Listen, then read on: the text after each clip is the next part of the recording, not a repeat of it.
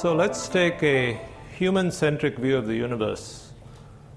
With a Big Bang about 13 billion years ago, the origin of life more than 3 billion years ago, the great Cambrian explosion that gave rise to all human, uh, all animal forms on the planet more than half a billion years ago, the origin of primates sometime after the dinosaurs disappeared, the origin of apes a few tens of millions of years ago, the origin of the genus Homo about two million years ago, and the origin of us maybe a couple of hundred thousand years ago. Now, I've actually played a trick on you because the scale is logarithmic, making us look very important. So let's instead take a look at the time scale in a proper form, going back in billions of years. We have three domains of cellular life, which interchange some genetic information. We humans are such a tiny, tiny, tiny, tiny little branch on eukarya that you couldn't possibly put us on the scale. So we need to zoom in into millions of years before present and recognize, of course, that we are part of the primate lineage.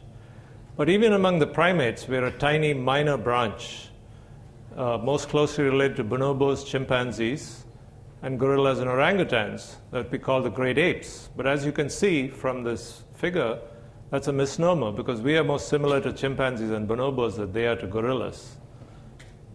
So now we need to zoom in even further into the time span since our common ancestor with the chimpanzee and the bonobo. And here we are mostly dependent on fossil record, even though we have a little bit of DNA now.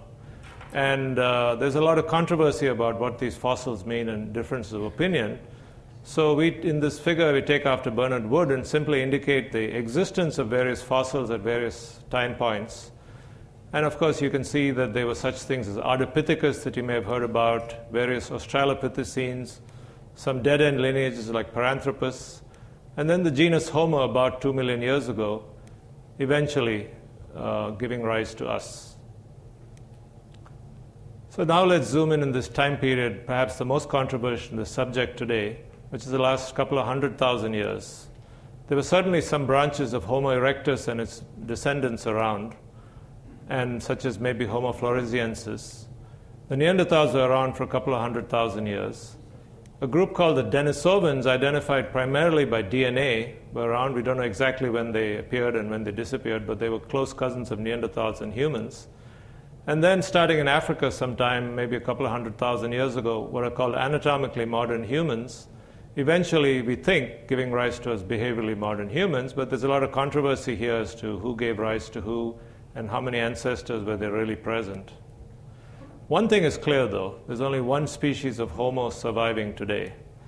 In fact, current evidence suggests that all you humans in this room, in fact, all humans on Earth, may have arisen mainly from a few thousand ancestors living a couple of hundred thousand years ago in Africa.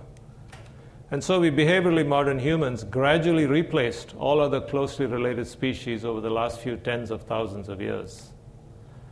This, if you think about it, is rather different from what happened to most other groups of species, where you have lineages where you have multiple taxa living in their individual environments, and many may have died out, but there's always a few representatives. In this case, there's only one left standing.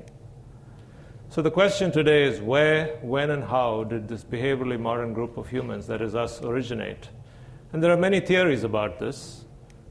The gradualistic theory, which is the default and more parsimonious view, is that we simply evolved gradually by process of natural selection from some ancestors and ended up where we are. But then there are saltational theories, which would suggest that there were specific events or population bottlenecks. It's important to recognize that while you hear both kinds of theories today, they're not mutually exclusive, and some combination may well be the answer. After all, think about it. This only happened once, so it's like a murder mystery. When you have a murder mystery, you don't leave any clues unturned, and you don't assume that the most logical and rational uh, course of events was what actually happened. It could be something else, so keep that in mind.